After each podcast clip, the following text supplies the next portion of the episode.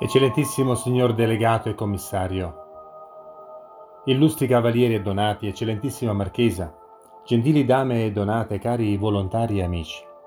Se qualcuno crede ad un cattolicesimo individualista che si possa praticare nell'intimo della coscienza, senza alcuna relazione con gli altri credenti e senza alcuna responsabilità circa la fede e la religiosità degli altri, sta in grave errore e sta percorrendo una strada del tutto priva di capacità salvifica. Assistiamo ogni giorno al tentativo non più celato ormai di ridurre l'esperienza religiosa e la vita di fede ad un ambito intimistico della persona, un ambito che non deve mai travalicare la libertà e la sensibilità degli altri.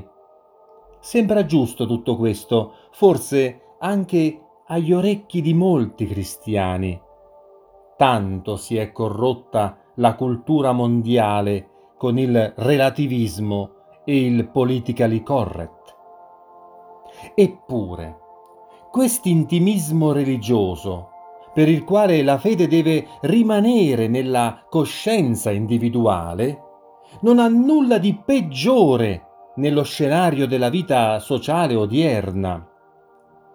Il Vangelo di oggi ci richiama alla responsabilità per la fede degli altri, ci richiama a rimproverare, a richiamare coloro che sono in errore, coloro che commettono gravi colpe, coloro che deviano dalla giusta via della salvezza.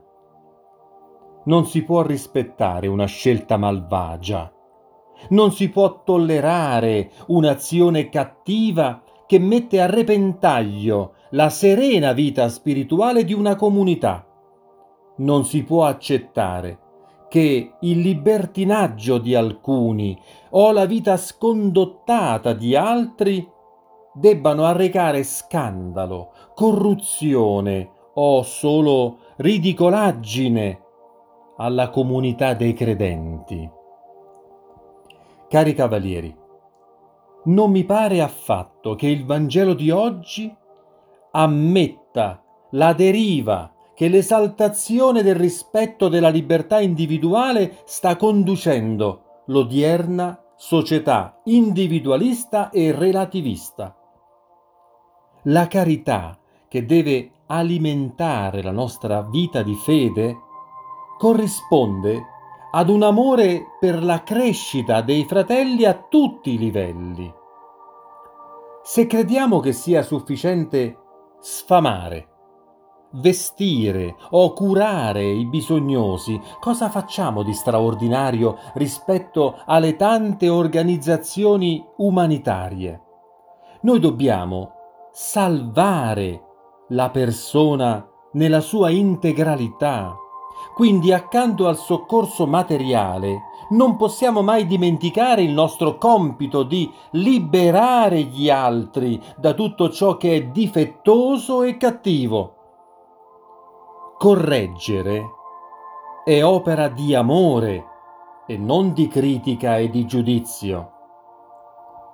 E anche riguardo a noi stessi, umilmente, lasciamoci rimproverare ogni tanto perché sia scandagliata la nostra vita di fede in tutti i suoi aspetti e impariamo a temere Dio. Sia lodato Gesù Cristo. Amen.